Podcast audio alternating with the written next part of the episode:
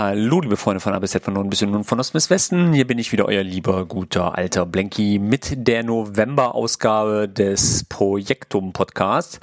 Und äh, ja, ich würde sagen, wir starten gleich rein. Heute habe ich wieder einen sehr interessanten Gast für euch, nämlich die Antje Lehmann-Benz. Was sie so macht, was sie bewegt, hört ihr jetzt in diesem Podcast. Auf geht's!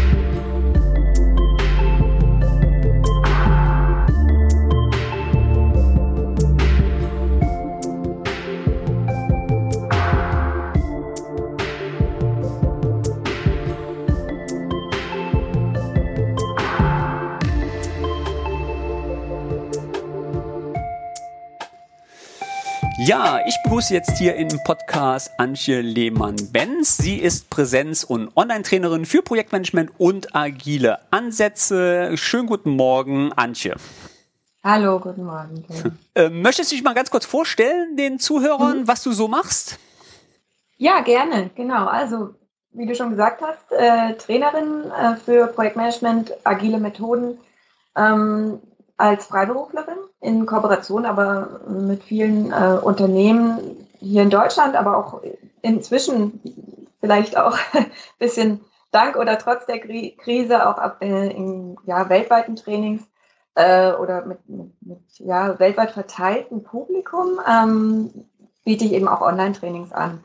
Äh, Themen sind vor allem Zertifizierungen, Zertifizierungs Zertifizierungsvorbereitungen, aber durchaus auch methodische Workshops, zum Beispiel für Product Owner und so weiter. Also ich mache wirklich auch im klassischen Projektmanagement, äh, zumindest nach PMI, Zertifizierungsvorbereitungen mittlerweile, wobei das jetzt nicht mein Hauptstandbein ist. Mein Hauptstandbein sind tatsächlich äh, vor allem auch Zertifizierungen der Scrum Org, Scrum Master Product Owner vorzubereiten. Ähm, und äh, ja, äh, auch ein PMI ACP, also die agile Zertifizierung vom Project Management Institute. Ähm, aber auch generell noch wichtiger als das, Prüfung zu bestehen ist wichtig, ähm, vor allem wenn man die auch braucht für den Lebenslauf und so weiter. Aber äh, noch wichtiger ist mir wirklich auch die Menschen zusammenzubringen im Projektmanagement und auch äh, ja so ein bisschen darüber zu sprechen, wie wie ist die Praxisrelevanz, ähm, wie, wie kann ich das, was ich lerne, auch wirklich anwenden ähm, was bewegt die Leute wirklich in Projekten? Wo sind ihre Schmerzen? Wo sind ihre Lösungen vielleicht auch, die sie schon gefunden haben? Wie können sie sich dazu austauschen? Was kann ich ihnen vielleicht mitgeben, aber auch was können sie mit reinbringen? Das ist so für mich das Wichtige und in den Trainings. Und ja, genau, das mache ich eben gerne, natürlich auch in Präsenzformaten. Derzeit dann eher allerdings online, einfach aufgrund der Lage und aufgrund der Nachfrage im Moment ähm, versuche ich das möglichst auch interaktiv äh, in, in hoffentlich spannenden Online-Trainings zu gestalten, die dann auch mhm. nicht zu ermüdend sind auf Dauer. Sowohl für Teilnehmer als auch Trainer kann das ja manchmal sonst äh, so sein, weißt du ja auch. Ja, jetzt hast du ja. ähm, bei dir im Ansatz ja auch extra Online-Trainerin. Das heißt, ähm, du befindest dich ja schon sehr lange im, im Trainingsbereich, wenn man das so sieht, ne, Hirashi bei LinkedIn. Ähm, ja. Hast du schon immer dich mit dem Thema Online-Trainerin beschäftigt? War das immer ein Topic für dich oder bist du jetzt gerade über Corona an diese, sage ich mal, sehr außergewöhnliche Situation gekommen, mehr im Online-Bereich äh, zu, also anzubieten? Tatsächlich ist es vielleicht ganz witzig, mein Einstieg in Trainings war über Online-Trainings. Also ich, ähm, tatsächlich war das so, dass ich damals ähm, Product Owner war ähm, in äh, IT-Rollout-Projekten und es immer mehr auch äh, dazu kam, also teilweise als Product Owner agiert in auch mehr oder weniger hybriden Ansätzen, teilweise eher äh, Projektmanager ähm, und ja, oft irgendwie eine Mischung aus beidem Und dann war es aber oft auch so, dass ich gefragt wurde im Zusammenhang mit Rollout-Projekten, ähm, kennst du jemanden, der das Ganze auch trainieren könnte? Also quasi unsere zukünftigen User von dieser neuen Software, die wir gerade einführen, unsere zukünftigen User an diese Software ranzuführen. Wer könnte denn das machen? Und irgendwie kam es dann auch dazu, dass irgendwann auch ich mal gesagt habe, ich mache das jetzt auch selbst. Ähm, ich wurde so halb dazu gedrängt. halb fand ich es aber auch spannend, äh, so ungefähr, mich damit auseinanderzusetzen und das mal ähm, auszuprobieren. Und ich weiß noch, ich war furchtbar aufgeregt und aber meine ersten Online-Trainings waren tatsächlich globale Online-Trainings dann, denn auch das waren äh, in Großkonzernen, da war der Nutzerkreis dann auch schon weltweit verteilt und es ging gar nicht anders. Ähm, und das ist jetzt, wie lange ist das her? Acht Jahre. Mhm. Genau. Und äh, dann haben wir diese Trainings auch aufgezeichnet, damals ins Intranet gestellt und dann waren die auch immer abrufbar. Und tatsächlich kam es dann auch dazu, dass über solche Trainingsvideos ich dann auch kontaktiert wurde, ob ich nicht auch noch mehr solcher Projekte und aber auch noch mehr solcher Trainings machen will. Und da wir damals auch schon agile Methoden und Scrum angewendet haben äh, und das auch ein Thema in der Software war, das waren ähm, tatsächlich Jira Rollouts damals, äh, wer es kennt, genau, äh, eben Issue Tracking Software auch für agile Teams unter anderem, wurde ich eben auch gefragt, ja, ähm, wie wenden wir denn dann jetzt das methodisch? Wie, wie stellen wir uns denn als Scrum-Teams auf, wenn wir Jira dafür anwenden wollen? Also es gibt ja viele Leute, die sagen, die Tool-Frage sollte absolut zweitrangig sein und ja. das, das ist sicher auch so bei, bei Agilität in Teams. Nur ist, war es bei mir und sicher nicht so selten im Großkonzernumfeld auch so, dass Teams über das Tool erst an die Frage rangeführt wurden, wie wollen wir arbeiten? Und das habe ich dann eben auch versucht zu beantworten in den Trainings, habe aber schnell gemerkt, da muss, da muss man ein eigenes Thema dazu aufziehen. Äh, das muss man ganz eigentlich auch, also klar kann man die Toolfrage begleitend dazu machen, aber man muss tatsächlich auch äh, erstmal den Leuten beibringen, wie arbeiten wir generell agil. Und da geht es wirklich um Kernfragen, die wir jetzt in Software-Trainings nicht abdecken können.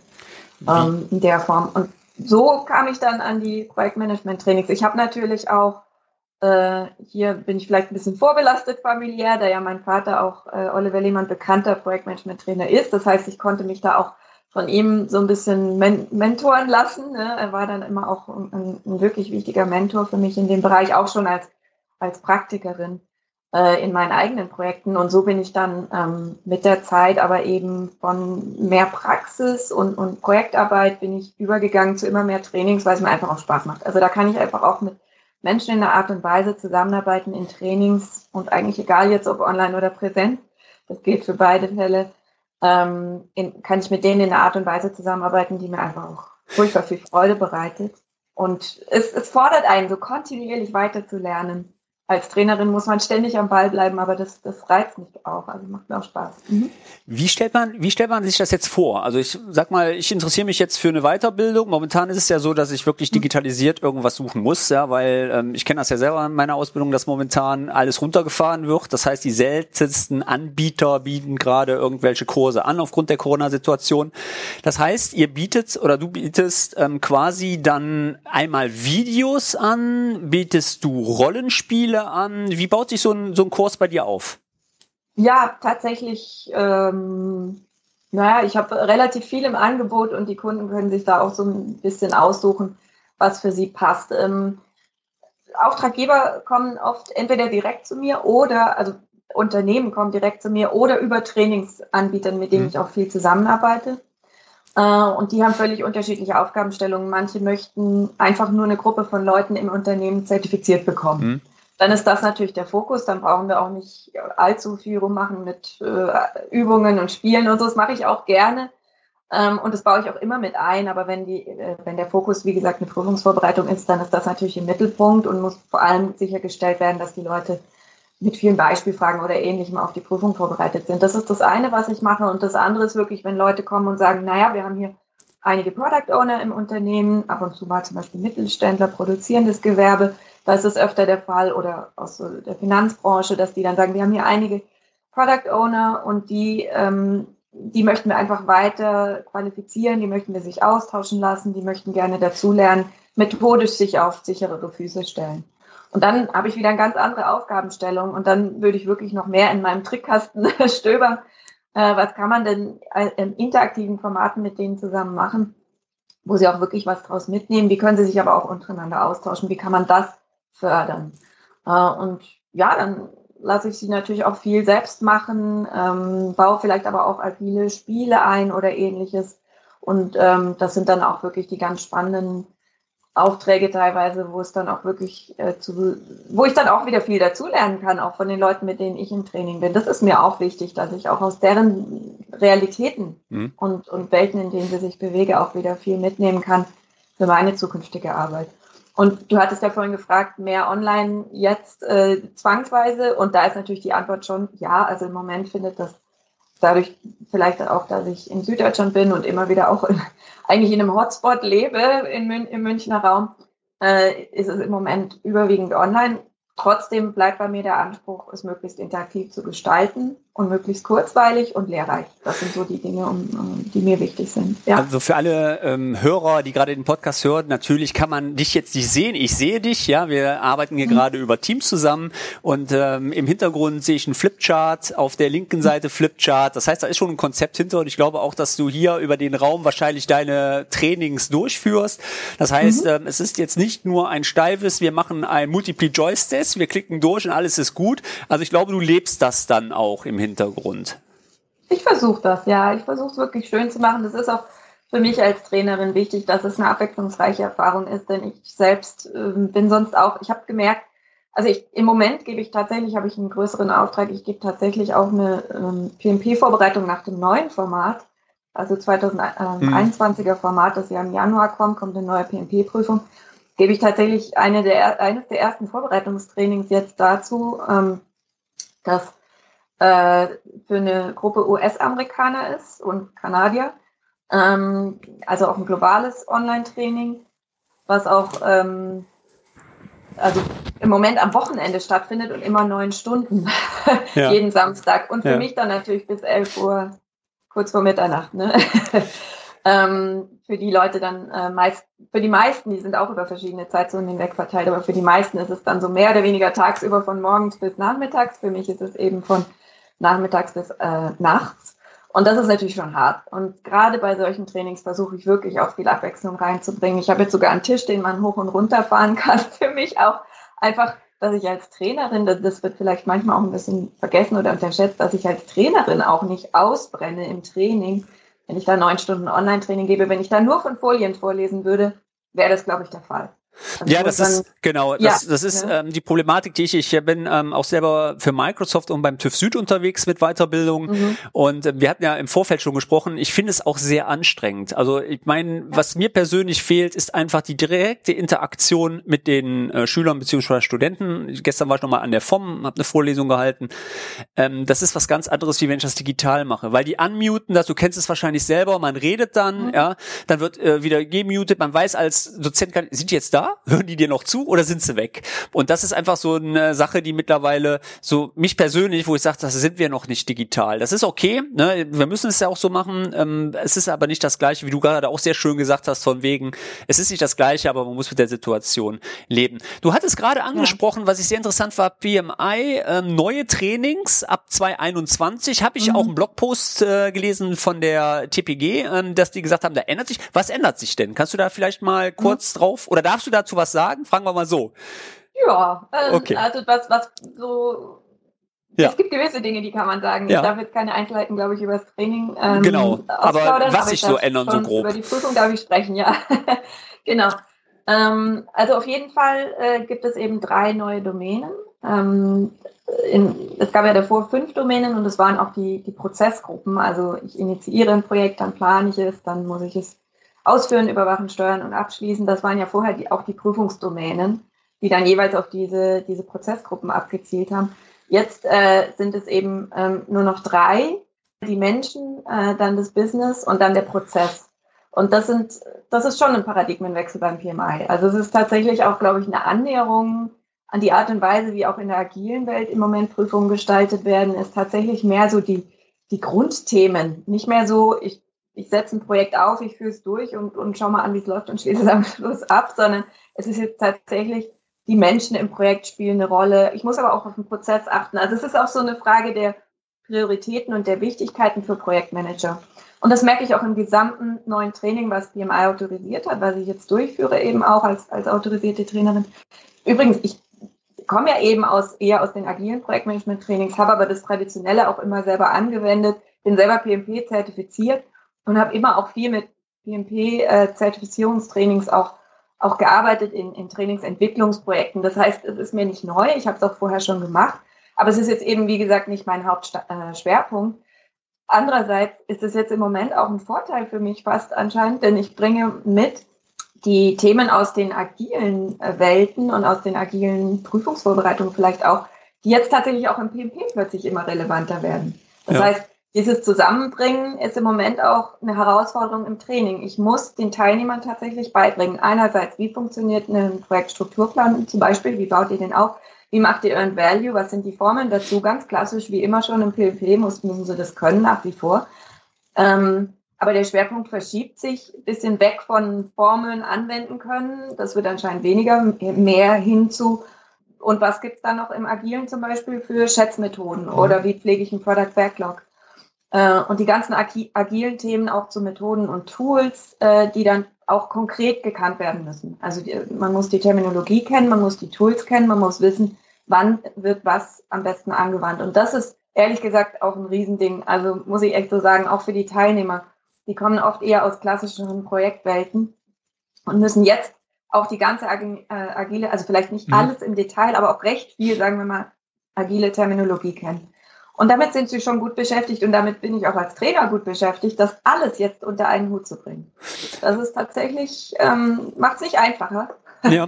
ja. Haben die denn ja. auch ein bisschen an den, an den Anforderungen geschraubt oder bleiben die bestehen, dass du bestimmte Laufzeit beziehungsweise äh, Dauer haben musst, um überhaupt zertifiziert zu werden? Oder haben die da auch dran rumgeschraubt? Das, das ist, ist nichts okay. verändert. Ähm, da hat, äh, ja, äh, die, das Formular ist ein bisschen vereinfacht worden, aber die Anforderungen per se, das sind noch die gleichen. Ja. Ähm, genau, es kommt ja auch, also äh, die Exam Content Outline, was ja der, der, der Prüfungsleitfaden, ähm, Prüfungsinhalt quasi, was den beschreibt äh, vom PMI, das wurde ja neu rausgebracht. Ansonsten, und ja, es kommen neue Themen rein. Ansonsten ist aber auch äh, vieles noch gleich geblieben, wie zum Beispiel der Hauptleitfaden, die Hauptquelle, Hauptreferenz, nach dem sich die Prüfung richtet oder äh, auf dessen Grundlage auch viele Fragen entwickelt und verifiziert werden, ist ja der, der PIMBOK Guide, also äh, quasi der, der Leitfaden für die Projektmanagement, für den gesamten Projektmanagement Wissensfundus, wenn man es so übersetzen will, ne? Guide to the Project Management Body of Knowledge. Und da kommt ja die neue Version auch erst im nächsten Jahr raus und wird dann wohl auch als sukzessive in die Prüfung einfließen. Von daher haben wir auch noch viel, was einfach auch noch auf dem, auf dem alten Stand bleiben muss, äh, auch aus, aus, aus Prüfungssicht äh, raus, wo ich einfach noch die Leute genauso wie vorher auf diese Themen vorbereiten muss, aber es fließen eben nach und nach auch andere Referenzen, andere Literatur, andere Materialien rein. Ähm, und ob sich jetzt allerdings an den Anforderungen an die Projektmanager auch noch was ändern wird oder nicht, ich weiß es nicht. Im Moment sind es vielen Leuten, für viele Leute eh schon extrem viele Änderungen auf einmal. Ja. Ähm, und selbst wenn diese Schritt für Schritt erstmal vorangehen, viele fühlen sich im Moment davon auch schon leicht überfordert. Und ich kann es auch ein bisschen verstehen. Also ich glaube, das eine oder andere wird uns wahrscheinlich auch allein nur deshalb erhalten bleiben, weil sich nicht alles auf einmal ändern darf. Ja. Ähm, das würde die Leute abhängen. Mhm. Wie, wie bietest du deine, deine Dienstleistung denn an? Sagst du, okay, ähm, du machst halt äh, Personal, also Personaltraining, dass du sagst, okay, du machst wirklich Kataloge, dass man das buchen kann bei dir, irgendwie auf einer Webseite, mhm. dass man sagen kann, ähm, oder ist das nur über Anfrage möglich, oder hast du Festpreise, dass du sagst, okay, Zertifizierung, ich sag Scrum Master kostet x Euro, lassen das in dem Paket drin, oder wie gehst, wie gehst du damit um? Es ist eher auf Anfrage tatsächlich. Ich habe natürlich schon ähm, meine Modelle. Ja. Die habe ich jetzt aber nicht veröffentlicht, ähm, weil das einfach so fallbasiert ist. Okay. Also ja, wenn ich mit Trainingsunternehmen zusammenarbeite, läuft es ja auch wieder anders. Ähm, dann gibt es ja quasi noch Zwischenhändler, ja. äh, die aber auch als Multiplikatoren dienen. Ähm, oder wenn ich jetzt nun wirklich tatsächlich direkt mit einem Unternehmen in, äh, von einem Unternehmen angeheuert werde, und dann kommt es auch darauf an, ist es serienmäßig oder ist es eher ein Einmalauftrag äh, und je nachdem wird sich das anders gestalten, aber immer auf Verhandlungsbasis, ja. ja. Auch ein bisschen auszutauschen mit Kollegen. Ähm, wie es redet nicht jeder gern über das Geldthema, aber man kriegt doch eine ungefähre Vorstellung irgendwann, wo man sich wie man sich positioniert und wo. Das bringt natürlich dann auch die Erfahrung mit sich. Ich muss aber allerdings sagen zum Thema Erfahrung, ich war ja lange Zeit festangestellt äh, auch als Trainerin und bin ähm, eigentlich erst seit Mai 2019 wirklich selbstständig. Mhm. Und die Selbstständigmachung an sich war natürlich auch nochmal eine total neue Erfahrung und eine totale Veränderung. Man muss ja plötzlich unternehmerisch denken und handeln.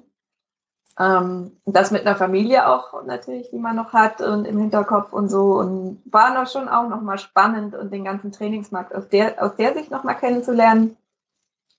Ich habe irgendwie gedacht, ja, das kann nicht so viel Veränderung sein. Tatsächlich war es, war es eine enorme Veränderung, aber auch was man so persönlich, wie man sich entwickelt, auch spannend. Aber genau, auf jeden Fall. Insofern hat man jetzt natürlich, wenn man mit mir zusammenarbeiten möchte, ähm, muss man das eben sehen, dass ich eben als Freiberuflerin unterwegs bin. Dankenswerterweise kann man das in Deutschland ja ganz gut machen, auch als freiberufliche Trainerin, dass man kein Gewerbe anmelden muss, sondern hier einfach ähm, quasi auf Auftragsbasis agieren ja. kann. Ähm, jetzt ist es so, du hast ja ein ziemlich starkes Branding, muss ich ja wirklich sagen, auch in den sozialen Medien. Also ich sehe immer, wenn du einen Workshop gemacht hast, dann postest du was und du hast mhm. auch eine sehr gute Gabe, das haben nicht viele, das muss man wirklich sagen, auch ein eigenes Branding aufzubauen im sozialen Medien.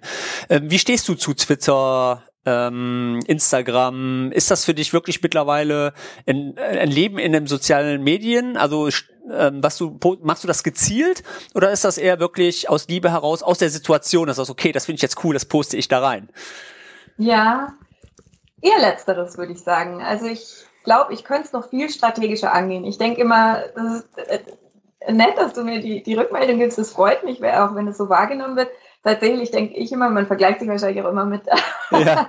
anderen Leuten äh, und jetzt nicht denen, die ganz wenig machen, sondern eher denen, die, die unheimlich sichtbar sind und denkt immer, ach, da könnte man doch echt noch mehr machen. Und ähm, aber ich müsste vielleicht mal einen Social Media Plan auch nochmal aufstellen äh, und das dann auch ein bisschen strategischer angehen. Und das ist auch für mich ein Vorhaben nochmal für 2021, was definitiv nochmal, das nochmal auf ein bisschen geplantere Füße ja. zu stellen, dass man auch wirklich sagt, man spielt einen gewissen Content aus, der auch einen Mehrwert hat für die Leute. Also ich möchte auch wirklich mit dem Anliegen rausgehen, nicht nur ich möchte mich sichtbar machen, sondern ich möchte auch Leuten helfen, äh, Projektmanagern helfen. Ähm, man kennt ja nach einigen Jahren Trainings und selber auch in Projekten gearbeitet zu haben.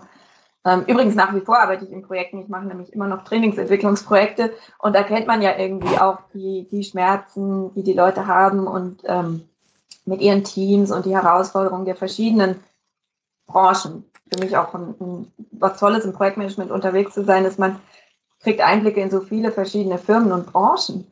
Ähm, und das alles wieder rauszugeben quasi an, an die Welt und, und mitzuteilen, aber auch zur Interaktion ähm, zu ermutigen mit den eigenen Inhalten und so weiter.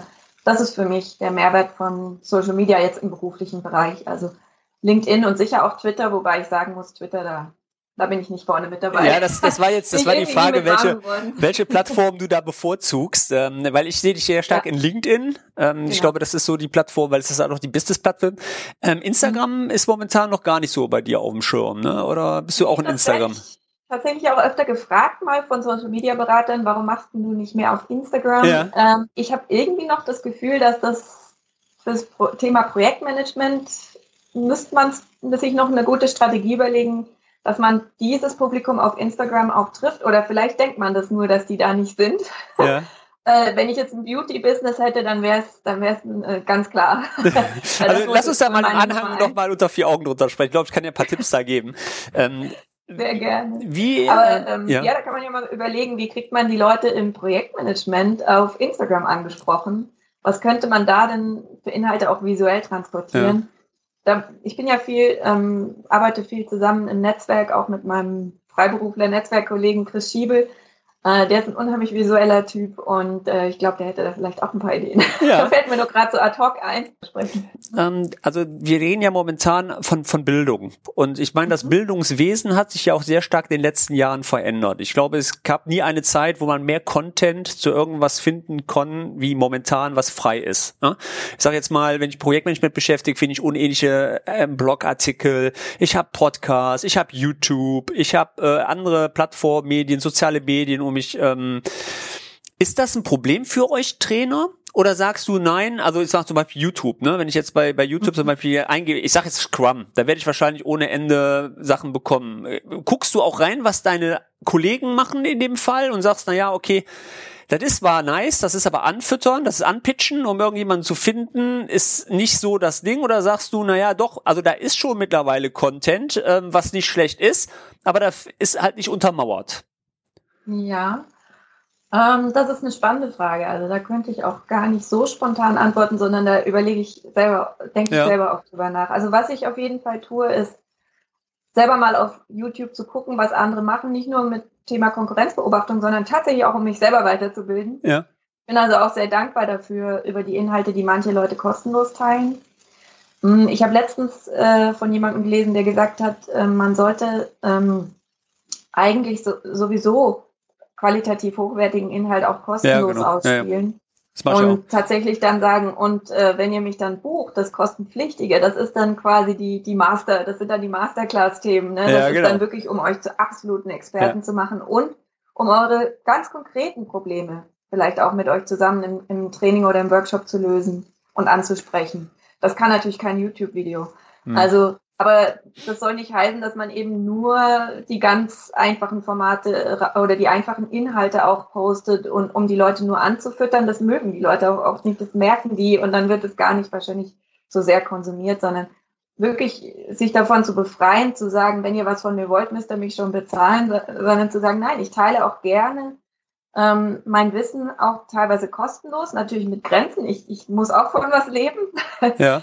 aber äh, bucht mich dann, wenn es wirklich um die ganz knackigen Sachen geht. Und ich finde ehrlich gesagt diese Strategie gut und ich glaube da auch dran. Ja. Ähm, glaube aber, das steckt noch ein bisschen in den Kinderschuhen. Es gibt noch nicht viele Leute, die das machen. Ich habe eher ein Qualitätsproblem, was ich manchmal sehe, gerade auf YouTube. Man kann unheimlich tolle, super Inhalte auf YouTube finden. Es gibt ein YouTube-Video, das baue ich Ihnen fast jedes meiner Trainings ein. Ja. Agile Product Ownership in a Nutshell auf Deutsch ja. oder auf Englisch, je nachdem. Äh, gibt's beides, gibt's auch übersetzt. Es, es ist genial. Es, es macht so in einer Art Storyboarding-Modus äh, wirklich die wichtigsten Trainingsthemen nochmal im Überblick. Zeige ich immer am Schluss. Die Leute finden es immer hilfreich. Für sowas bin ich wahnsinnig dankbar. Aber es gibt halt auch Mist, muss man ganz ehrlich sagen, auf YouTube. Also ja. es gibt auch einfach qualitativ minderwertige Geschichten. Projektstrukturplan ist nämlich ein Stichwort.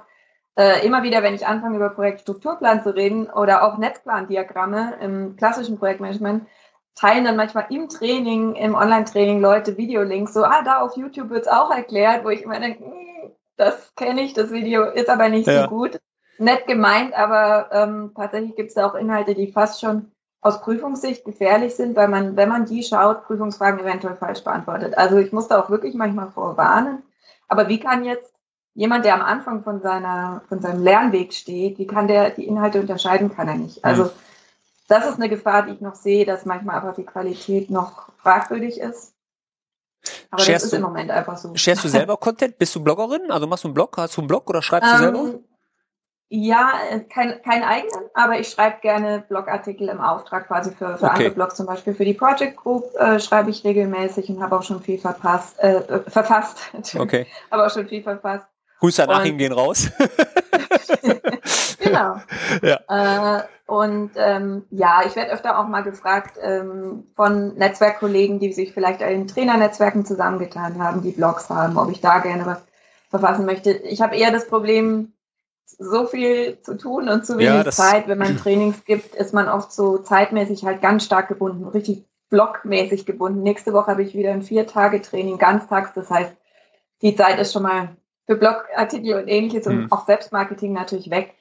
Ähm, das ist halt einfach so. Man muss den Alltag und wie gesagt noch Familie auch noch und so, die mich auch noch ab und zu sehen wollen. Also man muss halt irgendwie diese ganzen, diese ganzen Aktivitäten als Trainer muss man ein relativ gutes Zeitmanagement hinbekommen und sich vielleicht auch manchmal sagen, geht nicht immer alles. Sehr guter Übergang zum Thema Zeitmanagement. Ich meine, du bist ja jetzt auch, ja. ähm, du hast gerade erzählt, du hast ein sehr äh, breit gefächertes Umfeld, du hast deine Familie, du hast deinen Job, ähm, du hast Selbstmarketing, Branding. Ähm, wie organisierst du dich? Hast du da eine besondere Taktik drin, um das alles zu organisieren oder wie, wie organisierst du dich? Ich habe ein Personal Kanban Board. Okay. Ja, also das ist, äh, das finde ich auch ein super Tipp. Ich liebe ja Kanban. Ähm, ein ganz tolles, sehr schlaues, sehr sanftes auch System, sich selbst zu organisieren und auch besser zu werden, sich kontinuierlich zu verbessern und zu verändern und auch hinzugucken, wo es weh tut. Also für mich ist Kanban viel mehr als nur das Board. Das ist eine geniale Methode.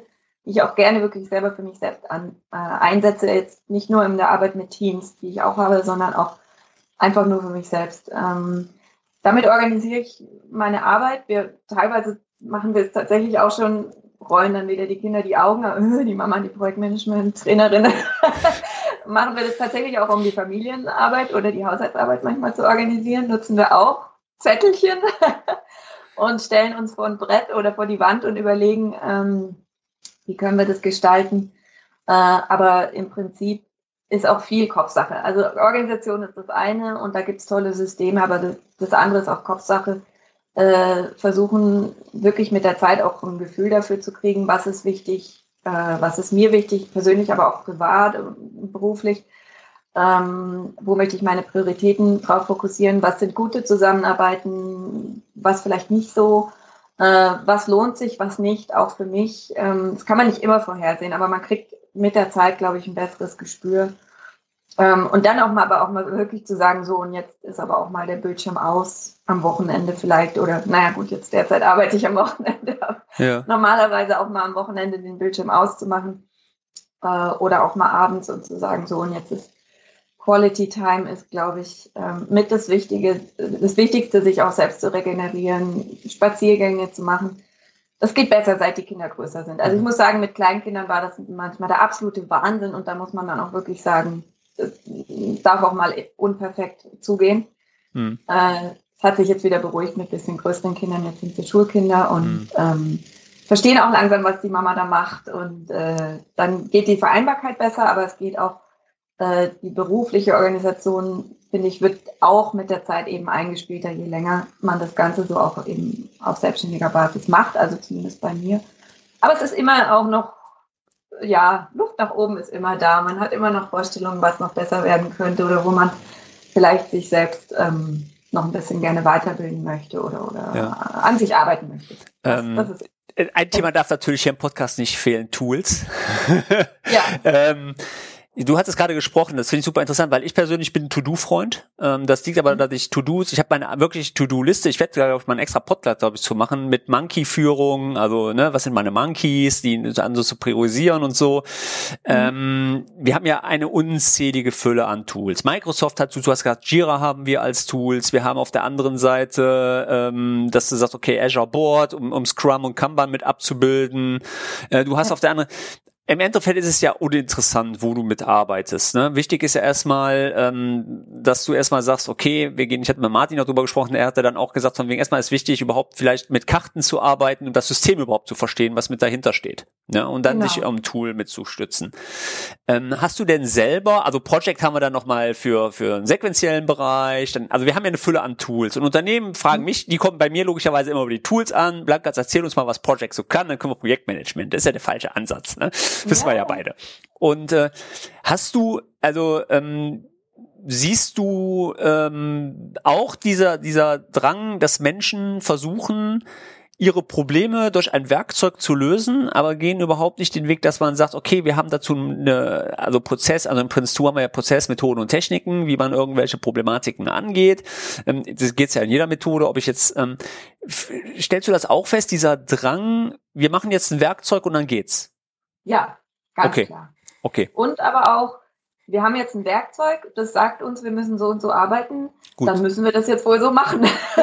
also, okay. dass man sich nicht selbst die Gedanken macht, sondern sich quasi durch das Tool leiten lässt. Ja. Ähm, solange alles, was man macht, funktioniert, ist es vielleicht auch noch nicht so schlimm. Aber ich glaube, dass es trotzdem manchmal nicht der richtige Ansatz ist. Äh, ganz konkret wurde ich zum Beispiel in Jira Einführungen oft gefragt, ah ja, Jetzt ähm, bietet ja Jira hier so, so, so einen Projektaufbau an, ne? also auch so, so, wie man das so runterbrechen kann. Man hat sein Projekt, dann hat man Komponenten und ja, genau. Versionen, genau. man ja. hat dann ähm, irgendwann ähm, hat man dann noch eben ähm, die, die, die Epics vielleicht, die, wenn man dann mit dem, mit dem agilen Board arbeitet, dann hat man drunter die Stories und die Tasks. So, wie kriegen wir jetzt unser Projekt in diese Struktur? Ähm, und ich würde dann eben nochmal normalerweise gern sagen, nee, halt, Schritt zurück ähm, erstmal passt die Struktur. Äh, ist es für euch überhaupt was, was funktioniert?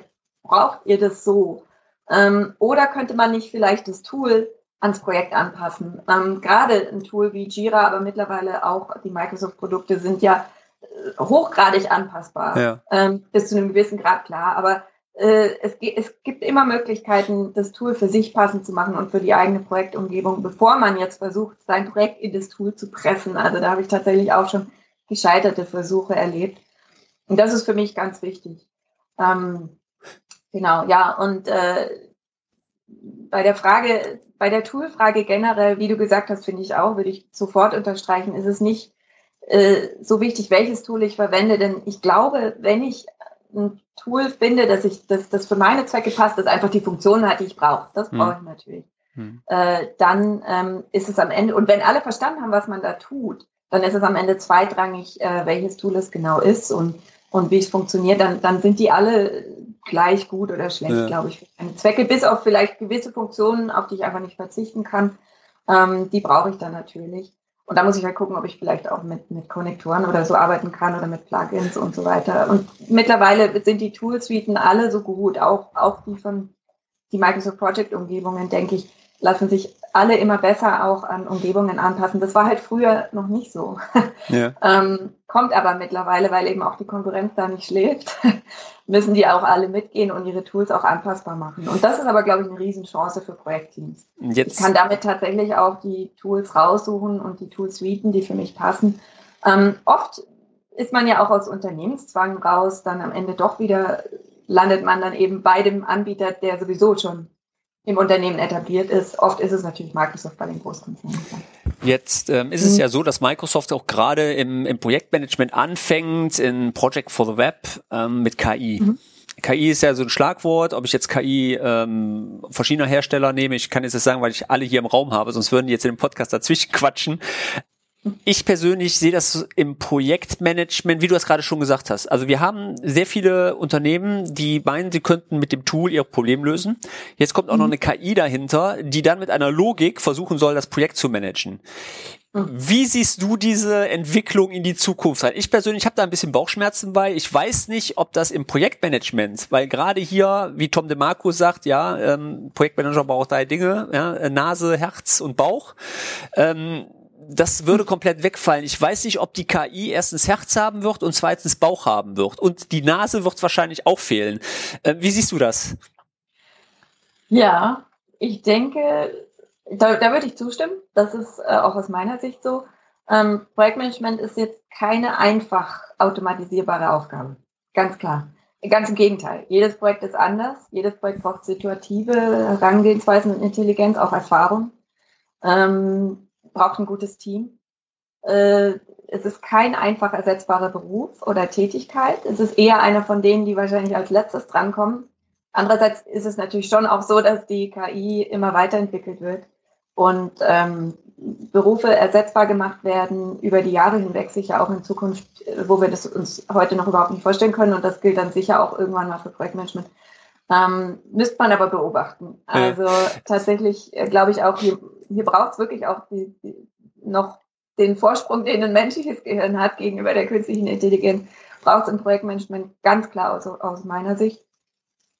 Aber ich kann mir vorstellen, dass es als Hilfe, als ähm, Tool, das man sich einsetzt, um sich gewisse Komplexitäten, äh, die Arbeit mit Komplexitäten abnehmen zu lassen, dass es da sehr wertvoll sein kann. Also mhm. ich muss ja als Projektmanager nicht denken, okay, wenn ich jetzt eine eine KI einsetze, mache ich mich selbst äh, irgendwann ersetzbar, sondern nee, ich hole mir jetzt quasi einen schlauen Assistenten ins Haus, ja.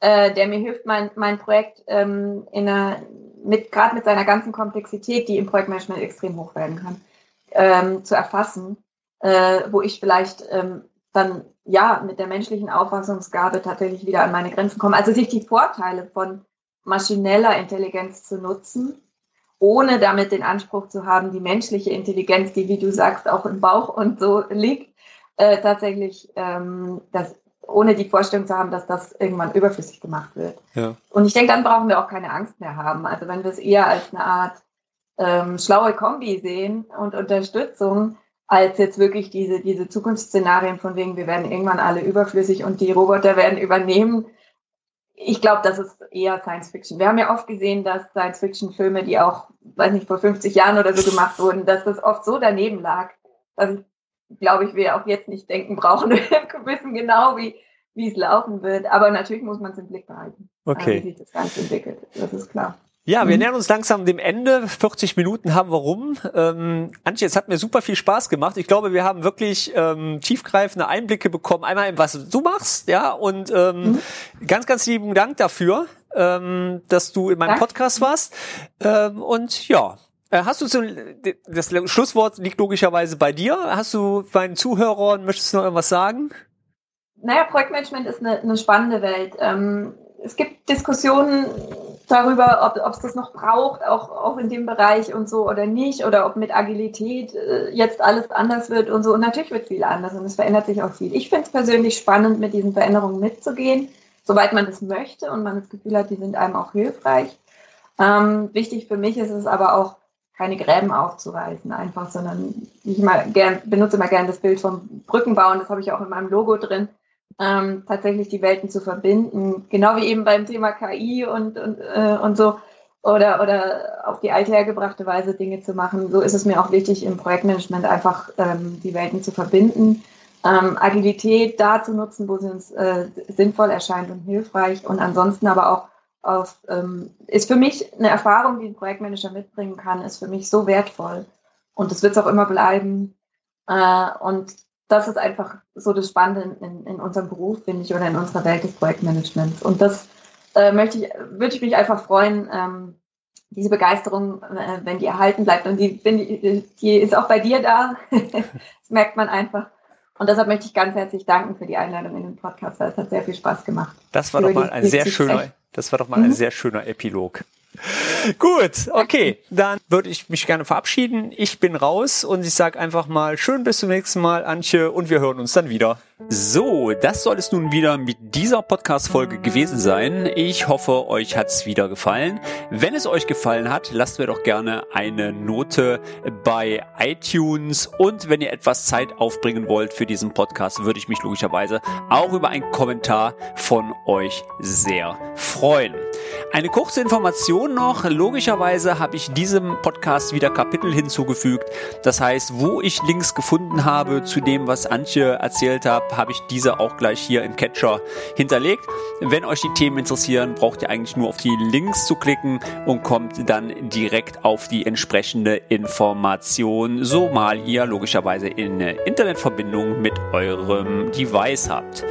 Ja, ich würde sagen, das soll es gewesen sein. Ich bin raus, euer Blanky. Bis demnächst. Ciao.